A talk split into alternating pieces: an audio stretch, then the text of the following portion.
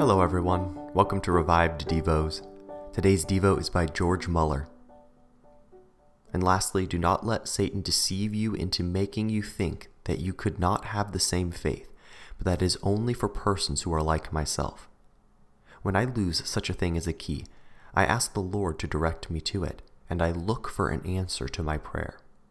When a person with whom I have made an appointment does not come according to the fixed time, and I begin to be inconvenienced by it, I ask the Lord to be pleased to hurry him to me, and I look for an answer.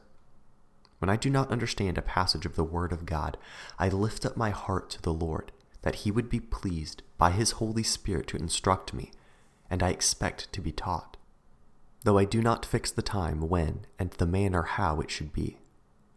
When I am going to minister in the Word, I seek help from the Lord and while I, in the conscience of natural inability, as well as utter unworthiness, begin this his service, I'm not cast down, but of good cheer, because I look for his assistance and believe that he, for his dear Son's sake, will help me.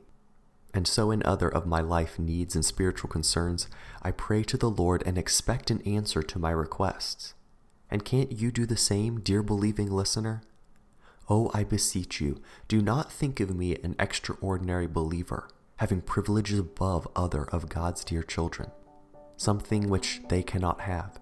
Do not look on my way of acting as something that would not do for other believers. Go to the trial, and to do nothing but stand still in the hour of trial, and you will see the help of God if you trust in Him.